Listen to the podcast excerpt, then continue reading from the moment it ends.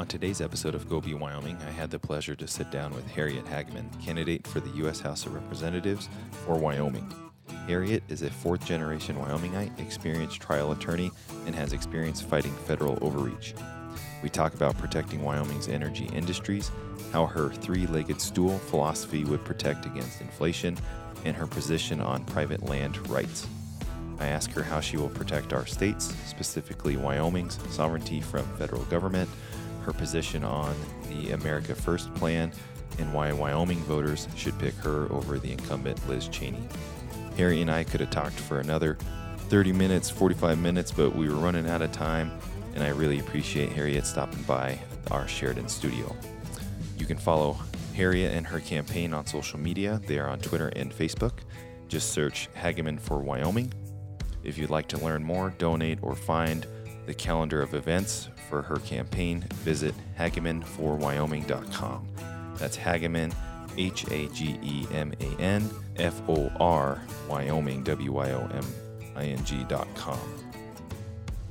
This episode of Go Be Wyoming is brought to you by DYT Solutions. For custom digital marketing solutions for your brand or business, go visit my friends at DYT Solutions. Contact them at their website, dytsolutionswy.com.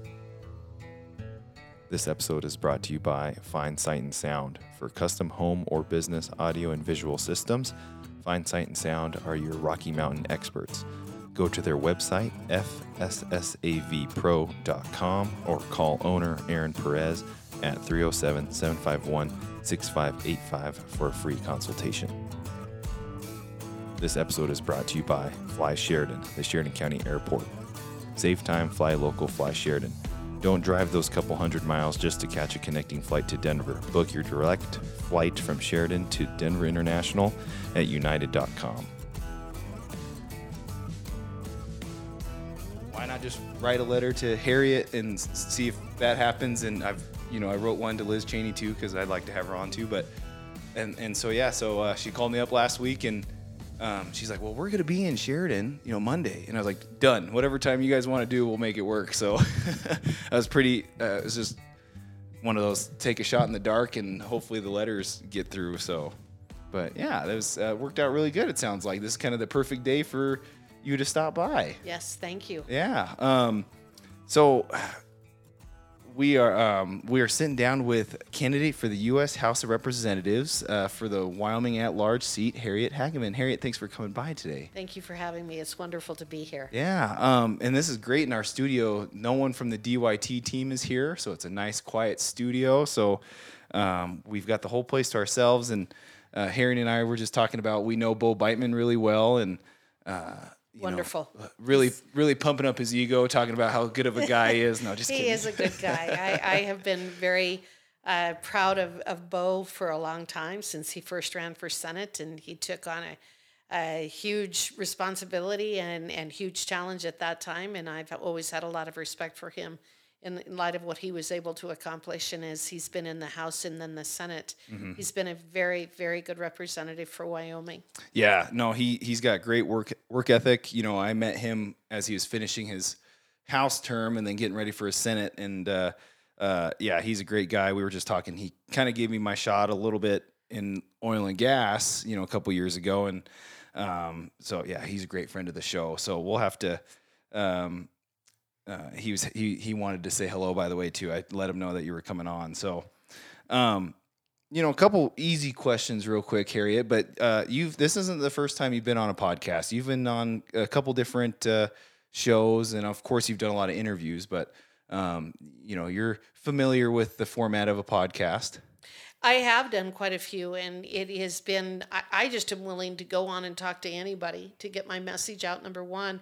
And number two, interact on the issues. I think it's important for people to know uh, who, who I am. I, I look at this as a job interview. Yeah. When you're running for representative, the word representative is very, very important, and that is that means representing the people. I'm I'm really in a job interview, uh, through for the entire state of Wyoming. And so whatever venue I can get on, I'm I'm doing that as I travel the state because I want people to know who I am. Yeah, no, that's wonderful, and um, I'll I'll let you get on your soapbox if you want. I was like I said, I was doing my research, and Um, you are from Wyoming. You're a Wyomingite. Um, are you a third generation, fourth generation? Wow, Fourth generation. Not, not very many fourth generations. Um, and from the Torrington area, correct? I'm from the Torrington area, Goshen County, grew up at Fort Laramie, but in my family, we're now into the sixth generation. So my great grandfather came north on a cattle trail in 1879, came north from Texas. And then uh, uh, my family members, uh, my, my dad grew up north of Shawnee, Wyoming, out north of Douglas, off of Highway 59. And I was born when after my parents had moved down to Fort Laramie. So all of my brothers and sisters, I come from a very large family, and all of my brothers and sisters live in Wyoming. My most of my nieces and nephews do. I have twelve of those, and I have thirteen great nieces and nephews, and almost all of them are in Wyoming. My one of my brothers branded on Saturday, the brother who has the family ranch near Okay. Fort Laramie, and uh, I saw a lot of photographs from it. We were traveling. We were up in the Cody, Meeteetse, and Powell area, but I saw a lot of the photographs and all of those little kids running around and Oh, yeah. riding horses and wrestling calves and really getting into it. And and uh, we're educating and and uh, the the next generation to be ranchers, and I'm proud of that. That's awesome. Sixth generation. Yes. Right now working. That's awesome on a cattle ranch. That's way cool. And um, while we're talking about it, what's uh, for anyone that doesn't know, what's what's a uh, what's your most favorite memory of a of a branding? You know, y- y- you get up early. I was just telling my campaign manager, Carly, about that. These little kids, and I did it when I was growing up as well, the excitement about it. You're going to have a lot of friends and family there. And when I was very young, you know, I, I grew up in a pretty humble household. So you never had soda or anything like that around. And if you went to branding, one of the exciting things was you got to have a can of soda. that would be something that you remember as a little kid. And uh, learning how to wrestle calves. I went to a lot of brandings growing up, and there were some brandings there would be a lot of people and a lot of help. And other brandings where, boy, I'll tell you what, you at, at eight or nine or 10 years old, you wrestled a lot of mm-hmm. calves during the day. So it was just a matter, it's all family. You know, I'm very close with my brothers and sisters and, and my parents and my father before he passed away. And you just spend the day doing physical labor, working with animals, being outside in snow and rain and heat and beautiful days and everything. And it's just, it's a cultural thing. It's just part of who you are. Yeah. No, that's wonderful. That's awesome. For anyone that hasn't been to one, go to one or work one. Um, if you want, that's hard work. It's hard it's a long day. But it's, it's a lot of camaraderie. It's community. Yeah. And that's the, that's the fun part. Um, would you say that's uh, you know something that's been uh, a driver for you in your professional career? You know, I think we could talk about what you've been doing. Um, you know, fighting federal overreach. You know, is that something that drives you, especially on the agriculture and private land side? No question about it. No question. I when when I talk to people, I tell them the story of my growing up, and that is when I was born. Uh, I was my parents' fifth child, and my oldest sister was five years old. And they had just bought a ranch near Fort Laramie. They were over two hundred thousand dollars in debt in 1962, which is about two million dollars in today's dollars, and they had thirty-five dollars in the bank. Uh, we all worked on that ranch. We learned to drive and help dad feed when we were four or five years old. We moved cows, we fixed fence, uh, we built water gaps, we did whatever it took. And, and with a business like that, and whether you're in construction or you're ranching or some oil and gas businesses as well, it's very much a family business, and everybody is an integral part of it. And I think one of the wonderful things about growing up that way is that from a very young age, you realize that you are important to the success of that operation. And I think that everybody needs to have a purpose in life. And when you when you grow when you grow up with that and you come in after moving cows all day and you're dog tired and you're eight years old and your dad says, I've got I've got the very best crew in the world, you know, that's a that's that's a pretty neat thing to know that that's that that's something that you that you're a part of with your family. So when I became an attorney, um, I didn't initially become a water and natural resource attorney, but I've always been a trial attorney. So I started practicing law in 1989 after I graduated from the University of Wyoming. So I've been a trial attorney for over 30 years. The last 25 years is really when I've focused on the water and natural resource issues.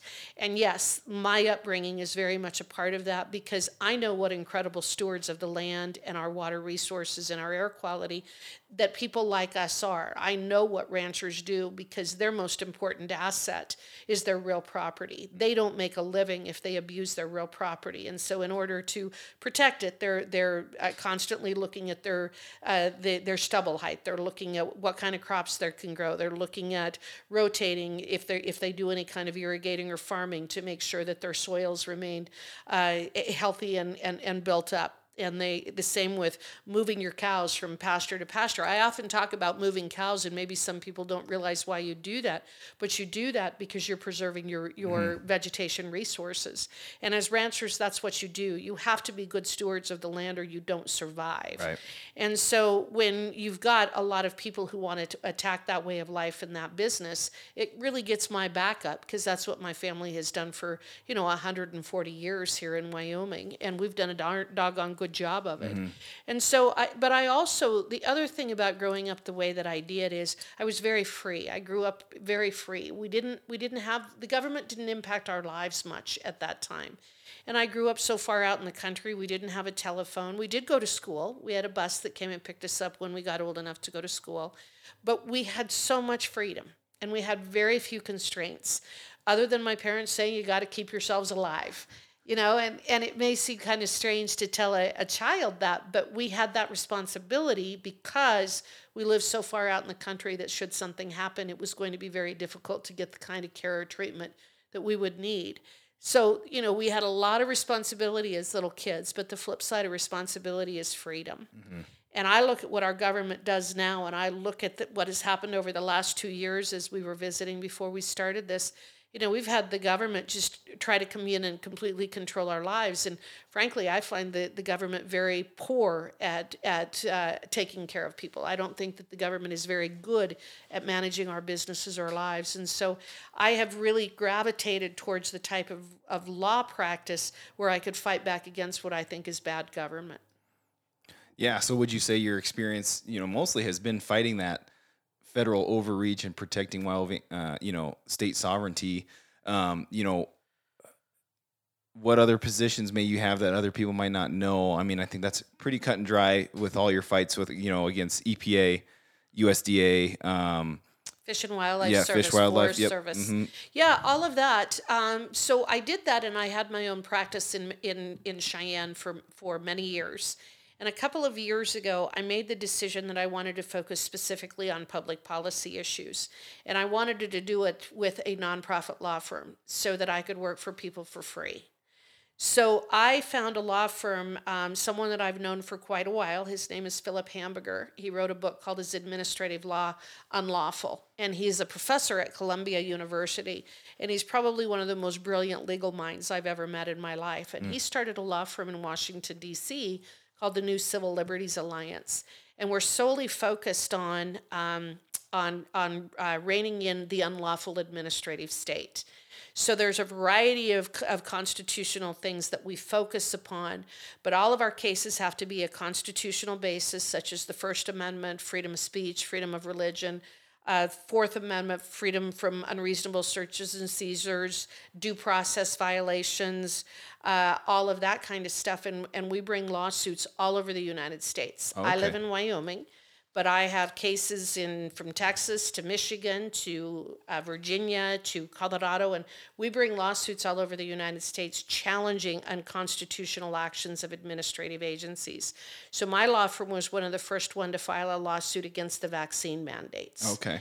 So yes, I'm a water and natural resource attorney, but as a trial attorney, I also have the expertise to go outside of that arena. So I've been involved in these vaccine mandate cases because mm-hmm. they're I just they're unconstitutional all get out. The government doesn't have the right to do it, and, and we've challenged those. Uh, I also represent the landowner down um, in southwestern Colorado where the, the EPA came in and blew out the Gold King mine. And uh, uh, uh contaminated the Animas River, the Orange River seen around the world, if you remember that from several years ago. I represent the landowner in that case, the guy who owned the mine as well as the land below. The EPA came in and they constructed a water treatment facility, multi-million dollar water treatment facility on his property without his knowledge or permission. They've been squatting there for six and a half years and they've never paid him a dime in rent. Wow. So, a very serious unconstitutional takings in violation of the Fifth Amendment to the United States Constitution. So, I'm continuing to work on that case as I'm campaigning because it's such an important private property rights case. How would you um how would you describe then, you know, if you do get elected then to continue these um these works for not just for Wyoming, you know, you're obviously working for that case in Colorado. Um, how do you see yourself working with those federal bureaucracies and pulling back that federal uh, overreach? Well, and that's the question. I mean, that's the very good question, and I appreciate you understanding what it is that I've been trying to do and why. Um, you get it, and you understand what the what that it is the bureaucracies that have been that that have been exceeding their authority, and in doing so, violating our constitutional rights, violating stat, various statutory provisions and things like that. One of the most important things is that I will be on the water. I, I want to be on the Natural Resource Committee. Mm. And throughout Wyoming's history, we have uh, typically always had our representative on the Natural Resource Committee because we have such a heavy federal footprint related to our natural resource issues in Wyoming with the with the federal lands, BLM, the Park Service, Fish and Wildlife Service, Forest Service, all of those things. Right now, our congressional representative is not on the Natural Resource Committee. She's Right. she's on January sixth and uh, commission and she's on the armed services committee. So one of the ways that i will continue to work on these issues is is by being on the natural resource committee. And i've already talked to quite a few people in congress about that exact issue uh, such as leader mccarthy in the event that he is that he runs for and is the speaker which i don't know if he will or not i don't know who all would be Sure. looking at doing that but i've talked to him about the importance of wyoming having a seat at that table so I will do it through that mechanism. But the other thing that I've found is that a lot of our congressional representatives don't even truly understand how these agencies work and the mechanism by which they try to. Uh, that they can take control of our businesses or uh, dictate what our businesses can do, the mandates that they put in place. And I have that is my expertise. I've been traveling the country for 20 years now, giving a speech called Regulation Without Representation and talking about the unconstitutional nature of what these agencies do, in addition to the cost, which is a hidden tax. The regulatory burden in this country is about $2.1 trillion a year, which is just an added tax that we all pay, uh, but it's through penalties and it's through permit fees and it's through access agreements and it's through special use uh, uh, permits and all of those things all of that adds up to about a, an additional tax in this country of 2.1 trillion dollars and i want to rein that in too and I, I think my expertise really will be very valuable in congress because it's going to be congress that's going to have to do that Right. Absolutely. And that, you know, wouldn't probably just fall in the natural resource size. That could be for any, you know, like COVID, you know, COVID 19 overreaches, the vaccine mandates, which you're already working on on those. Um, you know, we're we're kind of running into this theme of the sovereignty, you know, and the federalism part. You know, um, how do you plan on protecting Wyoming sovereignty? You know, we've kind of talked about the natural resources, um, you know, but what other issues that you've seen across the country that um, could benefit Wyoming? You know, and Well, I love your use of Yeah. the word sovereignty. Thank Yeah. Mm-hmm. you for that because that's the reality is that under the 10th Amendment, what is not specifically granted to the federal government is reserved to the states. And we lost sight of that a long time ago, and for many reasons. Uh, we have drifted away from that from that form of government, including by making it so that our senators are uh, directly elected rather than appointed by the states. The states kind of got left uh, out of that whole discussion, if you will, and the states are not directly represented through Congress as they were 100 years ago. Uh, but that's the reality of where we are, so you have to work within that. But it is probably one of the most important things I think that we can do as congressional representatives right now. What we saw from COVID and the coronavirus and Anthony Fauci and these agencies dictating a one size fits all approach to every state across the country, to businesses, to hospitals, to other healthcare providers, to our public transportation uh, uh, businesses uh, doesn't work. You cannot treat people in Wyoming the way you treat people in Florida or North Carolina or Maine or Wisconsin. We have 50 states. That's where the power should reside. It shouldn't be stockpiled in Washington, D.C. We have to stop laundering our money and our power through Washington, D.C. We need to substantially reduce the size of the federal government in every single aspect you can think of and return this power to the states because Number one, they're going to be much more effective, responsible, accountable, everything else in terms of dress, addressing these issues. But it also empowers the citizens, which is what our form of government is about.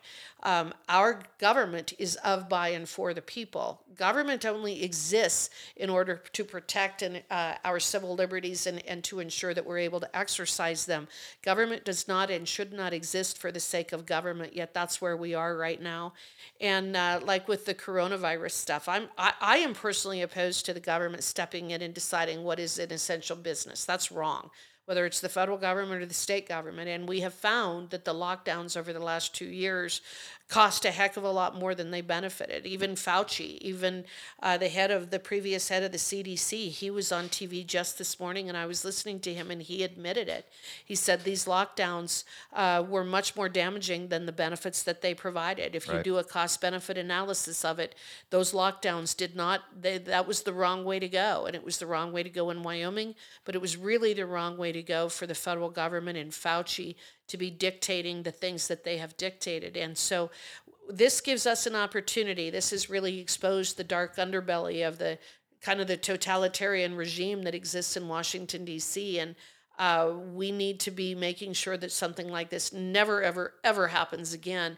And we need to empower our states and make sure that our state leaders are stepping up and demanding that power be devolved back to the states where it belongs and that our governors and our state legislators take really the, the, the, lead in the in setting policy for the individual states the way it was intended and the way that really provides it's not just going back to the constitution it just provides for much more of an effective form of government. Yeah 100% you know in doing some research on your interviews you've done you know uh, effective government you know you talked about the um, water quality department of wyoming and me being a landman i would 100% agree any of the state agencies I had to work with were a hundred times better than anything I had to do uh, with the BLM or anything like that. And um, um, if if someone listening right now hasn't picked up on it, Harriet, you know, it's ownership and responsibility. You know, when you're your your uh, upbringing, um, you know, working on a live ranch is you know is responsibility and ownership, and that ties into freedom and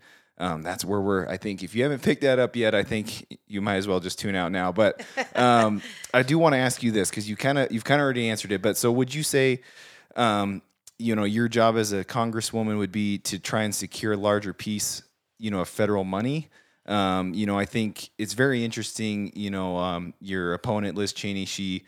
Um, originally back in whenever the first COVID money came, you know, she voted yes for that billion dollar bailout, but then voted no on the ARPA. But um, you know, would your job be to per, to get Wyoming a piece of that pie, or just totally against? You know, we need to cut this fund. You know, we need to cut the the reckless, reckless spending. We need to cut the reckless spending, and I'm going to say it this way. One of the reasons, so so I I have always believed that the the vast majority of the power in this country resides with the governors and the state legislators, mm. not in Washington D.C.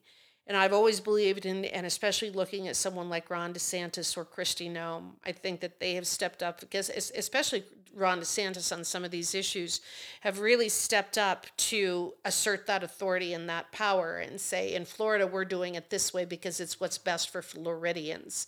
That's the way that governors are supposed to act. One of the reasons I made the decision to run for Congress was what I have watched over the last two years because of the failures and the horrible policy decisions made about locking down and shutting down our economy in response to COVID 19. And so, whether it was New York or it was California or Connecticut or Wisconsin or uh, New Jersey or Massachusetts, those governors and the legislators allowed them to do it, made such horrible decisions. And even even in Wyoming, our governor put in place restrictions that I disagreed with, and I'm going to be flat honest about that. It isn't for the government to decide those kinds of things. They don't have the power to do that. Uh, this is this is a government of, by, and for the people. And so I, when I saw what happened, the one, I, I guess, silver lining was that I knew that there were going to be serious economic consequences to what they did over the last two years, and we're it's it's being borne out right now through inflation and increased oil and gas costs, food, the supply chain. All of that is in in part related to some of these terrible decisions that were made. Um, but all of our but but Congress bailed them out. I thought at least these governors and these legislators are going to have to suffer the consequences of these bad policy decisions, and they won't do this again. And what happened is Congress stepped in and, with all of that money, bailed them out. And now I look at our governors, so many governors across this country, and they're like crack addicts when it comes to federal funding. They've just got their hands out saying, please, please, please give me more money because I've got to shore up my what we lost because of our response to the coronavirus. And Congress has got to stop this. We've got to stop deficit spending. We've got to stop the bad policies that are covered up through deficit spending. So there have been a lot of bad policies in the last two years. And since the Biden administration has been in place, I've never seen such horrific policies as what we see with the Biden administration. Everything they've touched, they've destroyed. Mm-hmm. And I'll be that blunt about it. But part of what has allowed them to get away with it is is the is the ongoing deficit spending. And so when they are sending the millions and billions and tens of billions of dollars back to places like New York and California and Massachusetts and New Jersey who made these horrible decisions, we've got to stop that. It is not sustainable. We're 30 trillion dollars in debt. And as they say in physics, when something cannot go on forever, it won't. And this can't. And that's why, uh, that's one of the reasons why I made the decision to run for Congress, because there has to be somebody who's willing to go back there and make what I think are going to be some terribly difficult decisions. But they have to, if we're going to protect this country for, in the long term. From I have two granddaughters uh, that are nine and, and, and six years old. And we have to protect this country for them. They're entitled to the same freedoms and standard of living and things like that that I grew up with. Uh, we don't have the right to take that away. And I see these bad policies coming out of Washington, D.C., really compromising the future of my granddaughters, my nieces, my nephews, my great nieces and nephews. And I think it's wrong. And that's why I I, I'm running for Congress. You know, you sound like uh, our good friend Bo Biteman. You know, he talks about the same thing at the state level in regards to our out of control spending and, um, you know, it, which is going on at the national level, obviously. And, uh, you know, Wyoming just took a lot of that ARPA funds and just paid our K 12, and we're just pushing it off to the side. And uh, we'll see what happens next year. So it's an ongoing cycle. And, um, you know, uh, you're invested, like you said, you've got uh, granddaughters here in the state, you know, six generations of the families here. So, um, My granddaughters are actually in California, which makes me even more nervous. But all of my nieces and nephews, are almost all, uh, you know, my I've got a lot of family members here. My mom is, uh, it- she lives in in Torrington, and she's going to be 99 this year. Oh, so, wow. Yeah, we've got we've got a lot of generations here. Um, no, that's fantastic. 99. Wow, that's crazy. Um, you, you kind of hit on something that uh, we're we're going to keep talking about federal government and kind of federal overreach. Um, uh, something that I think is very uh, concerning and um, is the federal government now is now promoting you know transgender rights. Um, and this is a quote here from I think uh, something that they're trying to push non-discriminatory use of discipline and equal access to school programs and activities. Um, which means you know they're allowing biological males to compete in girls sports. Um, you know, i.e., we can pull up uh, Lia Thomas, uh, the NCAA swimmer. Um, but um, you know, how would you work?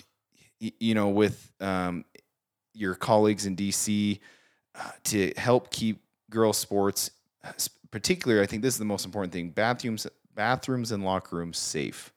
Um, I'm going to say a couple of things Yeah. about that. mhm. Um, first of all, what the, the, the left does is they use a word salad to attempt to hide what their uh, true agenda is.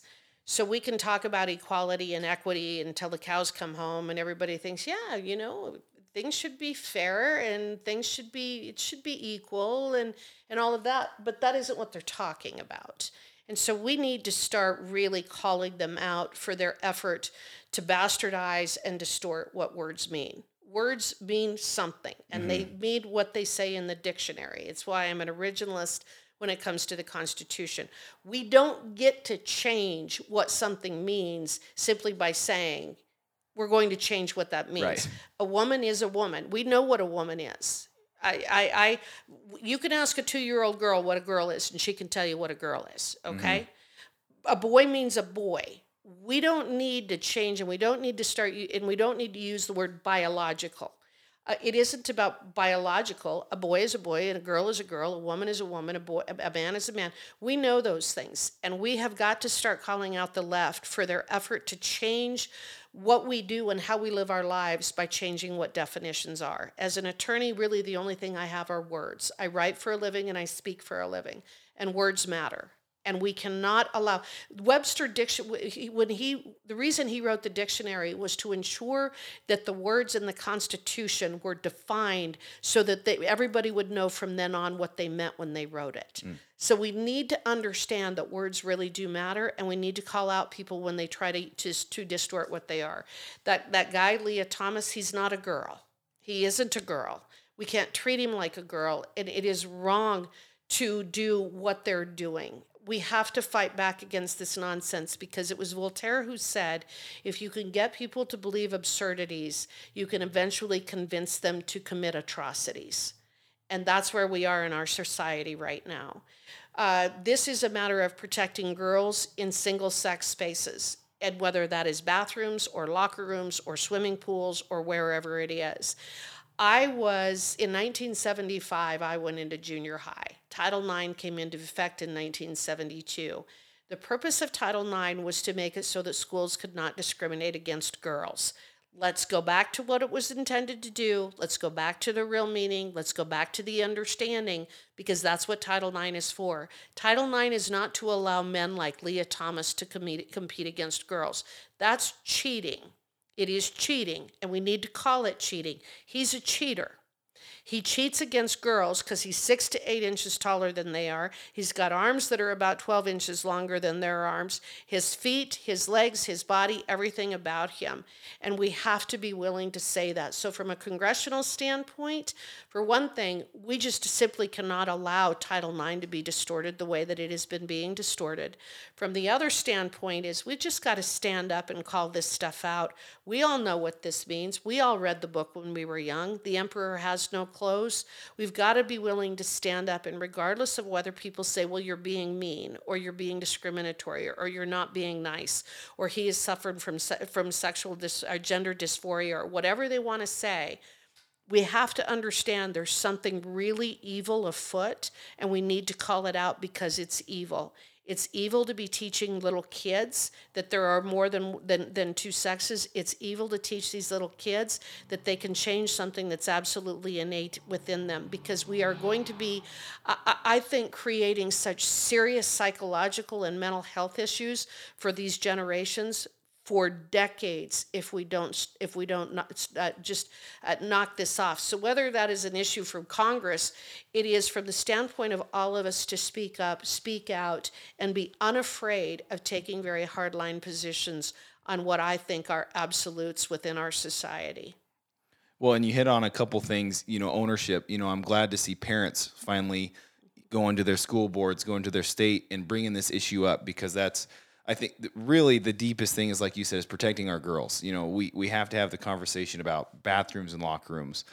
One thing that you didn't mention, which you know, because I think the left always likes to counter after what you just said, but it's we didn't say anything about sexuality and the equality of those uh, those people and how they wanted to identify themselves. All we're talking about is you know your biological where you are and then competing if you want to identify a certain way, that go for it. But we're just talking about you can't if you're a, boy, you can't go into the girls' locker Well, room. and, and that's right because what they're doing is there there are very simple ways of doing things in this world. There really are. Boys and different and girls are different. We Mm-hmm. Yep. know that. In fact, this entire discussion is only confirming that further. You know, a- actually putting a, a, a real strong stamp on that right there. Uh, but but why is Lia Thomas? Why is that guy from Pennsylvania? Why are his feelings more important than all of the girls that he's 100%. cheating against? Why is why are his feelings? Why is his quote equality or equity more important uh, in in walking around in a girl's locker room? Nude, making girls uncomfortable. Why are his feelings more important to them? What we've always done is we've always said, okay, there's boys and there's girls, and this is the way that we're going to separate them under these kinds of circumstances in single sex environments locker rooms, showers, bathrooms, that sort of thing. This is all common sense. This isn't rocket science. What we're doing is we're distorting, we're, we're changing what words mean in order to further a political and social and psychological agenda that is very, very destructive to our society. I'm going to say it again. If you can convince people of absurdities, if you can make people believe absurdities, you can convince them to commit atrocities. And that is where we're headed with this because what we're doing in terms of the drugs, the long term implications and medical side effects of the drugs that they are using on, on young people uh, in this issue, we're going to see horrific problems with bone density and uh, increases in cancer, increases in psychological problems. This there are so many side effects associated with this. When you take an aspirin, there's a side effect. You give a little boy or or a 13-year-old boy estrogen, there's going to be serious side effects. We're not even talking about the long-term medical complications associated with these social decisions that are being made and that's wrong. No, that's um, as Jordan Peterson says too about words. You know, is are truth, and when we start just you know distorting truth, then now uh, you know that Voltaire quote is awesome. But yes, um, that no, that's great. So you know, just to kind of go back, you know, your solution would be we need to revisit Title IX, push that. Title IX says what it says. Mm-hmm. And what, the reason that I brought it up in terms of my own age is that when I was in seventh grade, I happened to have I, I happened to have a class that grad what I that I went to school with. We were all very very athletic girls, and so we happened we were probably one of the very best classes at up to that point because all of us had had I mean we played basketball and volleyball and track, but when I went into junior high, we didn't have a girls basketball team. Well, because of Title IX, we got one. Mm-hmm. And the, the participating in sports, I was in basketball for four years. I was in track for three years. I did volleyball. I, I was in FFA. I got to be in FFA and the ag classes and learn how to weld and learn how to build things, the pig barns, and and do all of that because they couldn't say no, you're a girl, you can't go into those classes. Right. I was better in those classes than home ec. I wasn't very good at home ec, uh, but I was really good at those ag classes, and I really enjoyed that. And because of Title IX, I had that opportunity.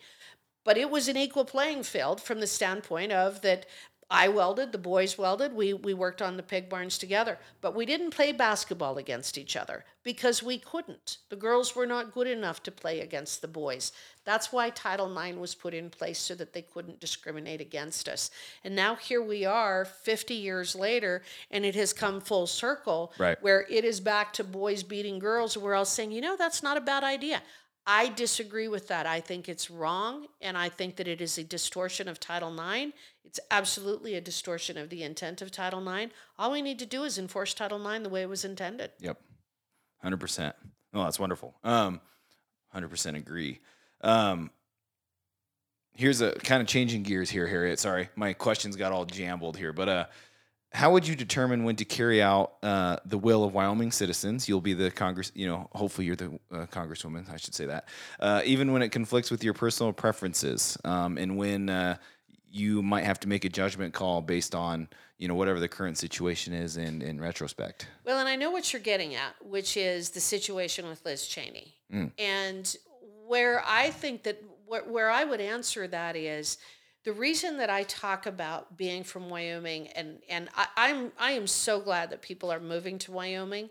I think that if we were to do the census today as compared to two years ago, we'd have substantially more people in Wyoming because people are fleeing COVID states. I welcome all of them. I'm I'm excited to have new people in Wyoming, young people coming to our state, starting new businesses, uh, all of those things.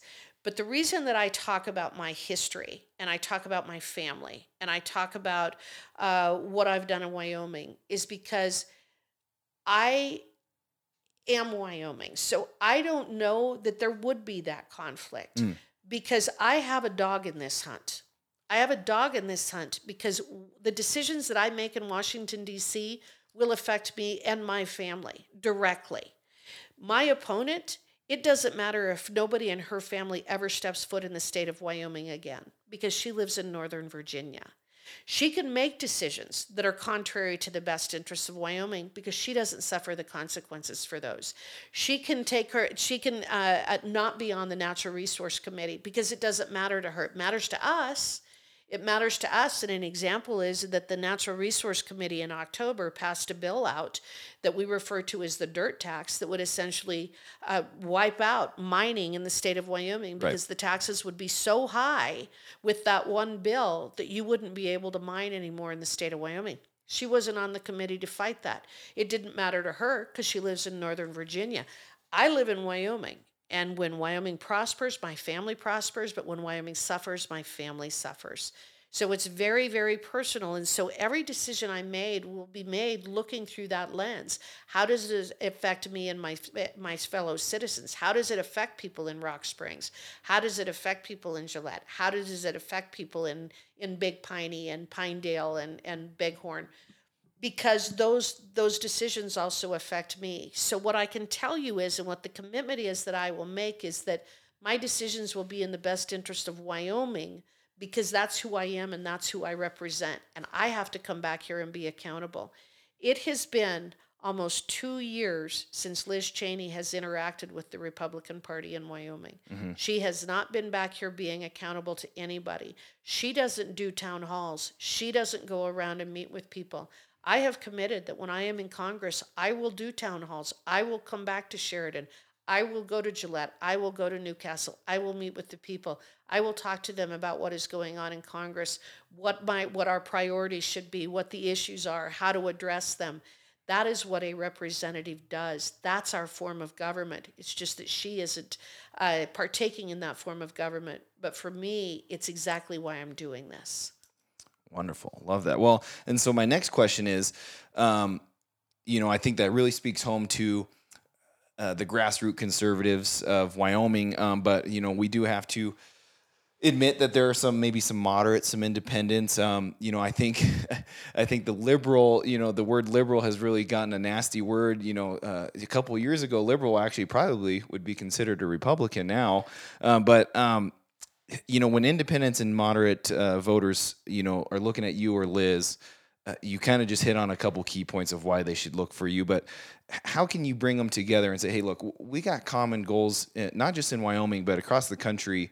Um, y- you know, what's the difference between uh, you and Liz Cheney? Well, one of the things that I think is support, important from that specific question of why should Democrats or independents or liberals even consider voting for me is because I believe in the individual. I don't believe in collectivism. I believe that people should be making their own decisions for their own for their own families and for their own benefit. And so, from the standpoint of the classic liberal, which is, I think, what you're talking about, Yeah. I believe absolutely in the, the First Amendment right to freedom of speech, freedom of religion. I don't want to shut you down, even if I were to disagree with you. I would never want to take you off the air. I would never want to prohibit you or prevent you from speaking, even if it's something that's gibberish or it's something that's.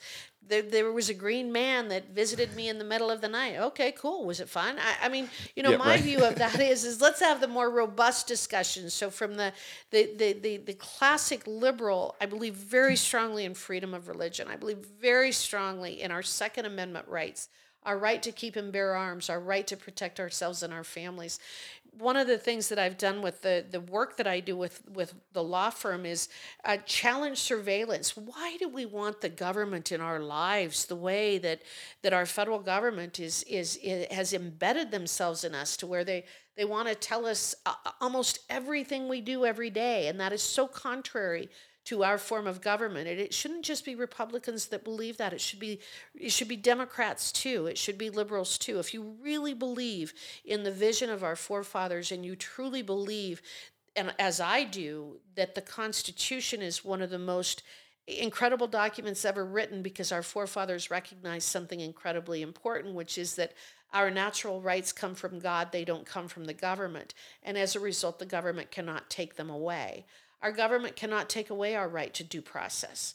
Our government cannot take away our right to own private property. Our government cannot take away, uh, again, our freedom of speech and our, our freedom to be secure in our homes.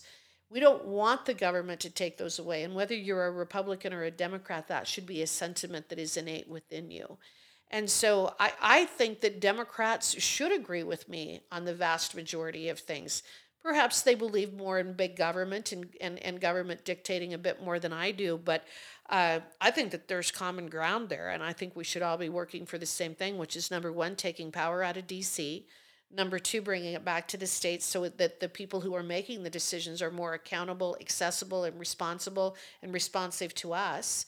Uh, and I, I, I actually think that our Constitution is as robust and as as as um, I don't know as as strong as it could be in protecting the things that are really important to me and should be important to most citizens. Yeah, no, absolutely. Um, no, that was well said, and I think um, this leads me into we've kind of already hit on a couple of these. We talked about inflation, and I think you know that that personal responsibility and you know limit that government. Um, on multiple shows, you've mentioned the the three legged stool. I love yeah. that. Um, energy, food, and housing. Yeah. Um, talk about those three and and kind of you know taking away that government overreach, how that would help. Um, you know, especially Wyoming, but you know, right now this whole inflation issue, it. yeah, we're seeing it right now. So what I've always said is that our prosperity in this country is based upon the three-legged stool of affordable housing, affordable food, and affordable energy. And right now, all three of those are completely out of whack because of government inter- uh, intervention and too much government, both in relation to what happened uh, during the coronavirus and then more recently under the Biden administration with uh, the very first things of him doing coming in and attempting to disrupt our fossil our fossil fuel industries as, as much as he possibly could canceling the Keystone XL pipeline, canceling other pipelines, uh, blocking our ability to explore for and pursue uh, oil and gas development on federal lands.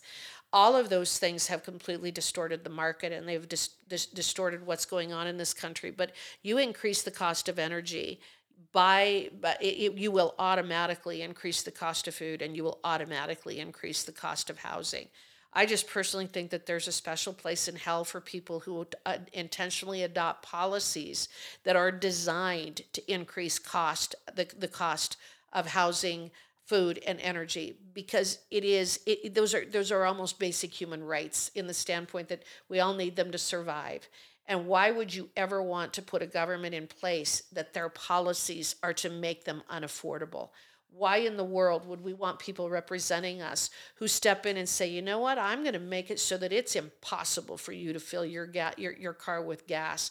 If you make less than $30,000 a year, I'm going to take every extra dime you have and make you buy gasoline. I'm going to make it impossible for you to buy fresh food, fruit and vegetables. Why would you ever want a government in place that would adopt policies that would do that? Yet this administration has. These are true, and I mean legitimate and and and uh, specific kitchen table issues because every decision they've made has affected our kitchen table. Mm-hmm. Uh, the woman who came out, and I think that it was in one of, I don't remember which publication it was, one of the Bloomberg publications, and she says, Well, if you make less than $300,000 a year, yeah, things might be a little rough on you. Maybe you can let your dog die and a few things like that so you don't have to pay for the food or the surgery and that what a cruel human being. What a shockingly cruel human being that woman is and must be. That, that she's like, yeah, well, you know, some of these policies might hurt. Let's kill Fido. Uh, it's it's it's so shocking that we have people in positions of power um, or that think that they should be telling us what to do uh, who would take that kind of an approach. Yet that's what this administration has done. So you know, the, what's the, the instability on the world stage? Uh, the fact that Russia had the money, the wherewithal, and the power to invade Ukraine is because of failed energy policy in the Western world for the last 30 to 40 years. We've been on a mutual suicide mission, the Western world has, between the Kyoto Protocol and the, the Paris Climate Accord. Uh, our leaders have been, have been taking us down a road that really hurt people. It hurts individuals. It hurts their abilities to keep jobs. It hurts their ability to put food on their table. It hurts their ability to raise their families as they see fit. That's not good government. That's bad government, and we ought to get rid of it. Do you do you believe? Um, and this is a very hard question to ask. So let me. Um, do you believe the administration? Um, one, do you think they speak for the whole uh, Democratic Party? Um, and do you believe that they do you think they know that this was going to happen that they know these policies are going to happen? Um, and then have you spoken to anyone in the democratic party you know outside the administration you know in in congress and the senate that is there some ground within the party? So i guess i'm asking kind of two questions you know do they know that these policies weren't going to work and do this? And then do you see some common ground with maybe some publicly they don't want to say? Well publicly is where they need to do it because mm-hmm. if they disagree with this these it, these policies they need to stop them it's the democrats that need to make sure that their voices are being heard if they don't agree with the idea that the government ought to jack up our our energy prices and i know they want to blame putin and they want to blame all these other things no it goes back to what biden did and if they don't like it and they think it's wrong then they're the ones that need to speak out uh, they need to stop making excuses and trying to, to gaslight us into believing something that isn't reality. Mm-hmm. Yep. Uh, anytime you make something scarce, it's going to cost more, and that's what they've done. As far as as the reality and whether they knew that these would be the consequences, I think Ayn Rand said something along the lines of, "You can ignore reality, but you cannot ignore the consequences of ignoring reality." And that's the that that's just anybody with a lick of sense knows okay we're going to stop the pipelines and we're going to uh, uh, make it difficult to explore for and we're going to impose all kinds of regulations on our oil and gas companies but i think everything's going to be okay. Uh, they didn't believe that. I think it's intentional and that's why i say that I, I think there is a special place in hell for people that they're that they have intentional policies of increasing the cost of energy food and housing. Um, and you, you they they had to have known and i think it is to stop us to try to find a way to wean us from fossil fuels but all it's going to do is to destroy our economy and hurt the most vulnerable among us. It isn't feasible feasible to to go uh, entirely um, to, to go on on uh, uh, solar power and, and windmills First of all, you'd have to mine every square inch of the world in order to get sufficient uh, rare earth minerals and other things that you need in order to construct those kinds of facilities. Second of all, we know that they don't work 24 7, so you're going to have to have the backup of coal and natural gas. Yep. Uh, third, we know that the cost would be absolutely astronomical. We'd be covering such a huge swath of our country with windmills destroying the viewscape, killing birds by the thousands. I mean, these are all things that they know, but there has to be some kind of an ulterior motive as to why they would go down the road with these really horrible policy decisions. And again, that's why we've got to have people back in Congress who are willing to just absolutely focus like a laser beam on stopping these horrible policies that have the uh, potential of just really devastating our economy into the long term. Yeah. Well, and I think I saw an article recently uh, regarding, um, you know, the, the author thought that the renewable energy would be cheaper right now. And then lo and behold, well, energy and, you know, extracting has become cheaper. So now they're actually more expensive. And I'm like, man, I don't know where you've been the last 10 years, but, you know, because like as you mentioned, you got to build all these windmills and the solar panels. So, anyways, it was kind of funny. It was comical. Well, but. how, how do you how do you fly an airplane with solar solar panels? Right. You know, that's just one example. But another one is is that, that in order to uh, manufacture things, there are certain times that you absolutely have to have a resource that is heated through uh, coal or natural gas because it's that it's such a high it burns at such a, higher temperature that right. that's actually how we manufacture mm-hmm. things. We can't do that. Here's the other thing: a lot of people don't realize a lot of our medical devices are made with petroleum products. Yep what are we going to do? Do we really want to go back to the Stone Ages? Do we want to become a third world country because of these failed uh, energy policies that make absolutely no sense whatsoever. Go to a third world country. Tell me how they protect their environment. Right. They don't because that's not where their that, where their priority is. They can't. It's a matter of subsistence. Go to Sudan. Go to these countries that that that uh, that, that don't have the finances available to protect their environment and tell me what is uh, what they look like. Yeah, hundred percent. Um, well, and I do want to uh, same thing in that same thread you were talking about. I think the bad policies, and you mentioned something also that is it, these policies have been going on for years. It's, it has I mean, uh, the administration has done some obvious things the last couple of years that have made it bad, but there's also been over the last 30 years that um, we've continued to do, as you mentioned, like the Western world with Russia. Um, regarding foreign policy, um, what, how do you see um, yourself working on um, the, interests of the U.S. and then the, in Wyoming? Um, if you're on any of those committees, you know you've mentioned your priorities to get on the Natural Resource Committee, but um, you know from a po- foreign policy standpoint, what are what are going to be your priorities? Well, we we have to have an America First agenda. We really do. We, we've got to do some rebuilding in this country. And I very much was aligned with President Trump on his America First agenda. One of the things I talked to him about when I met with him last August was the fact that he made us energy independent. And uh, in the last year, we've gone from a 4% surplus of oil and gas, producing oil and gas, to a 4% deficit just because of the horrible policies of the Biden administration. So the America First agenda is absolutely critical. And one of the things I was talking to a general recently, and he was a, he's a strong advocate for the America First agenda. And we have to understand that the world has changed in the last 20 years. And it, it was right after a report had come out of, I think it was Baltimore, Maryland, where 90 some percent of their juniors and seniors in high school were not even reading at third grade level. You know, that, that that's unacceptable. That is unacceptable. And if we cannot fix things like that in this country before we start spending all of our time and effort on the again the Paris Climate Accord and those kinds of things, then we're failing our citizenry. We're failing those students. We're failing those families. We're failing those cities. We're failing those communities, and we're failing our country if we've got kids graduating from high school who cannot read at grade level and cannot function. And that's what's happening with a lot of these failed policies, these failed social policies where they're focusing on equity and transgenderism and all these things, but they're not focused on math. They're not focused on history. They're not focused on reading. We, I believe strongly in the America First agenda, and that's what we need to be implementing. A strong America makes for a better world.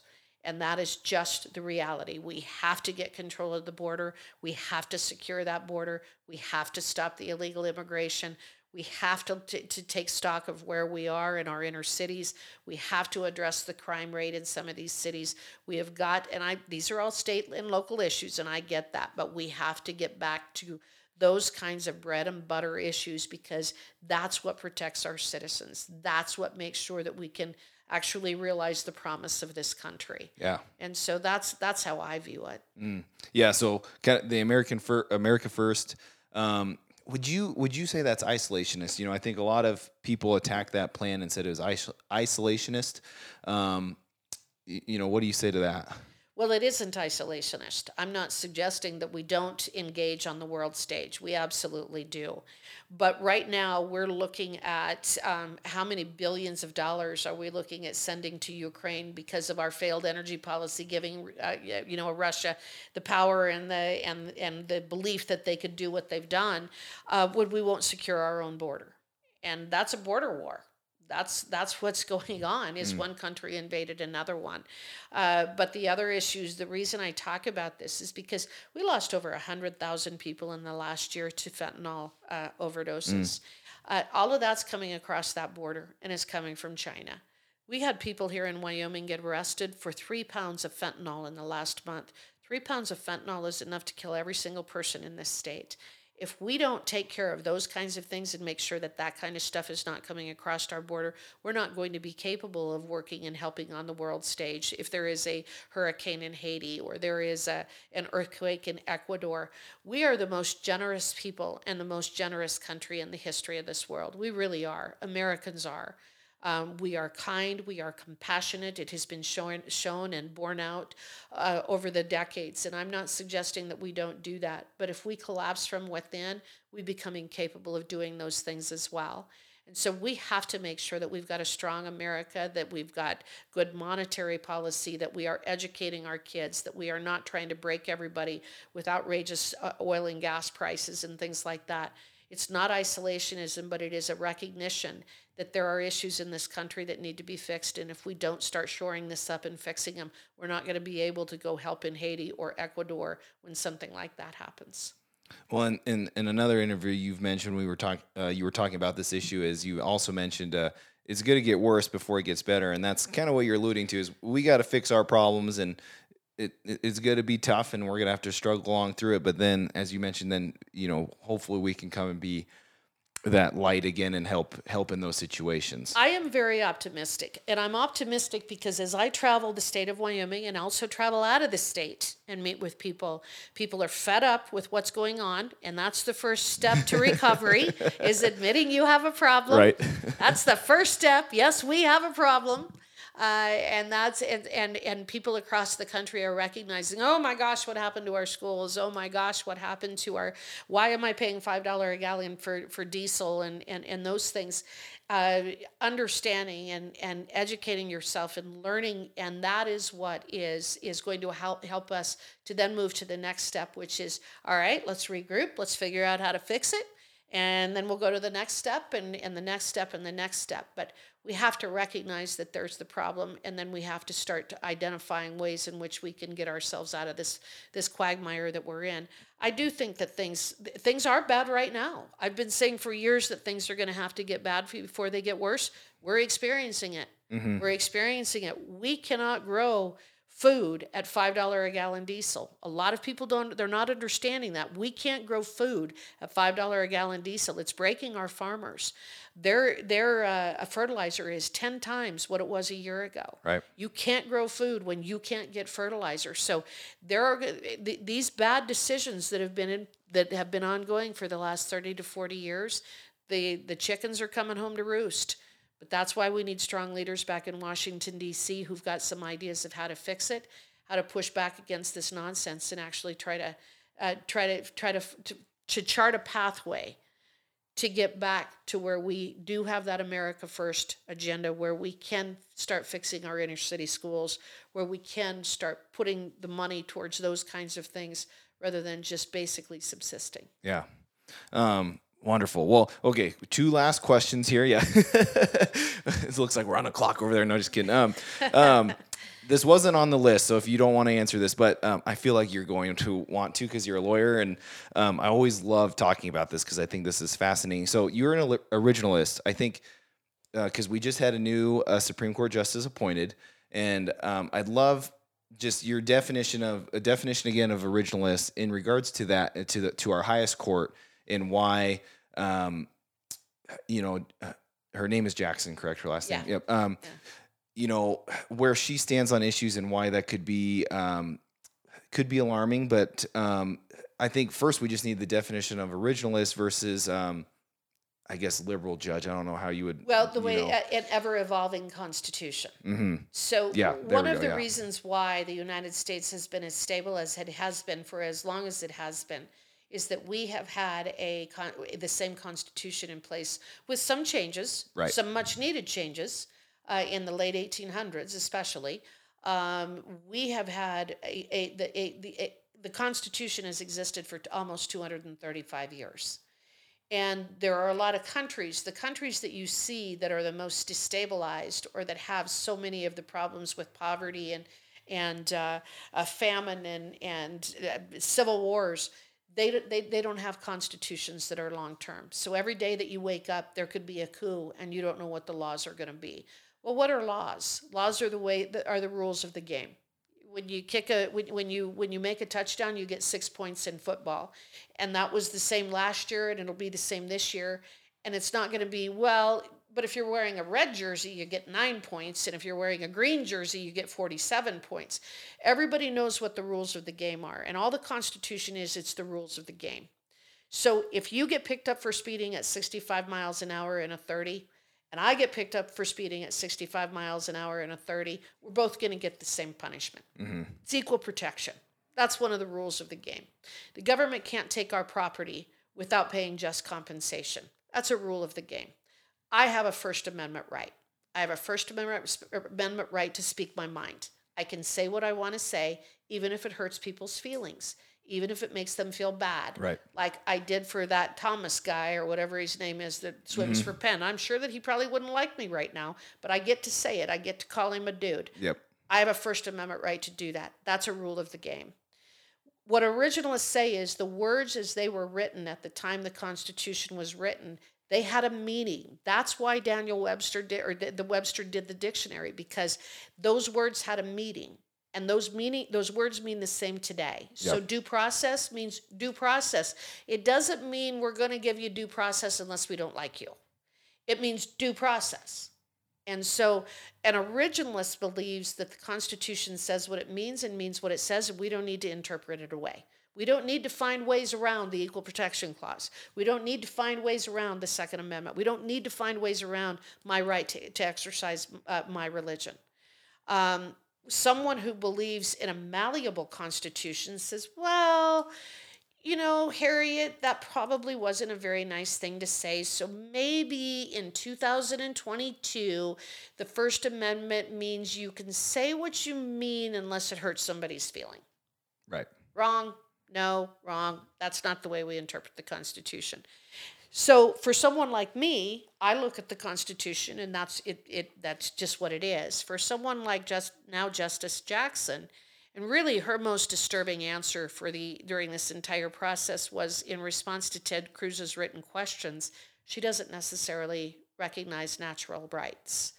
And what hmm. natural rights are and what is significant about our Constitution, and it was the first uh, document of its kind in world history. And our forefathers, they believe when I talk about the First Amendment and the Fourth Amendment and the and the Tenth Amendment, because it was the Bill of Rights at the time, those rights are innate in us from the moment of conception.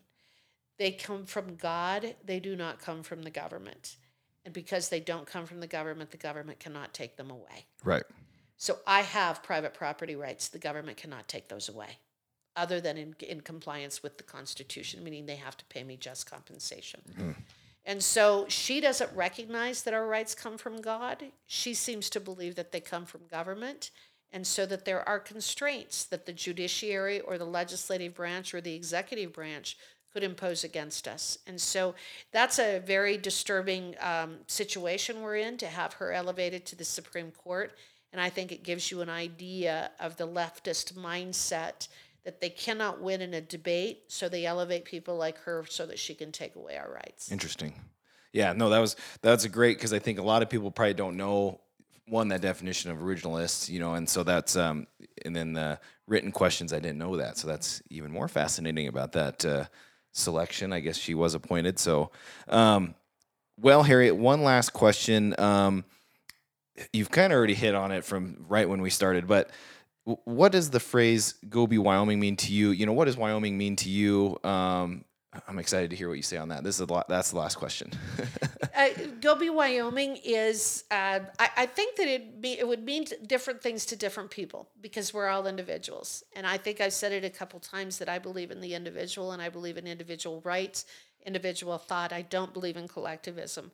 Our form of government is not a collectivist government. And that's why the Bill of Rights were so important and why our forefathers would not ratify the Constitution until the Bill of Rights were attached because uh, they believed, and, and the citizenry uh, back then believed that, again, those rights were inherent within them, that it was the individual in the United States, not a collectivist uh, approach to governing. Uh, so, Go Be for Wyoming for me is exactly everything that I've talked about today. It is my family, it is my history. I'm very proud of my history. I'm very proud of the fact that my great grandfather came to Wyoming 140 years ago. But I'm really excited about where my family is going in Wyoming for the next 140 years. I look at all of the babies. We've got another baby. I've got another great nephew that's going to be born in June. I look at all of our, our my great nieces and nephews and my granddaughters. Uh, you know, the the one year olds, the three year olds, the five year olds. This the well, that's about the uh, the end of it. And then my my granddaughters. I, I, I am excited by what they will be in Wyoming, what they will do in Wyoming, and how they will continue this cause. So for me, Go Be Wyoming is thinking about what my family's going to be doing 10 years from now, 20 years from now, 30 years from now, and how I'm going to be able to watch all of that play out. I think that's really exciting. I love my state, I love my country. Uh, we have all of the foundation, we have everything we need to restore our form of government, to get back to the basics, and to for people in this country to really uh, have the kind of lives that our that our forefathers envisioned. Wonderful. We're just going to end it right there. Harriet, thank you for your time. I know you've got a busy schedule. Uh, you've been putting the miles in across the state as anybody uh, should if you're driving across the state. So um, I really, I really appreciate it, and uh, best of luck to you on the campaign trail. Thank you so much. This was fun. You can follow Harriet and her campaign on social media. They are on Twitter and Facebook. Just search Hageman for Wyoming. If you'd like to learn more, donate, or find the calendar of events for her campaign, visit hagemanforwyoming.com.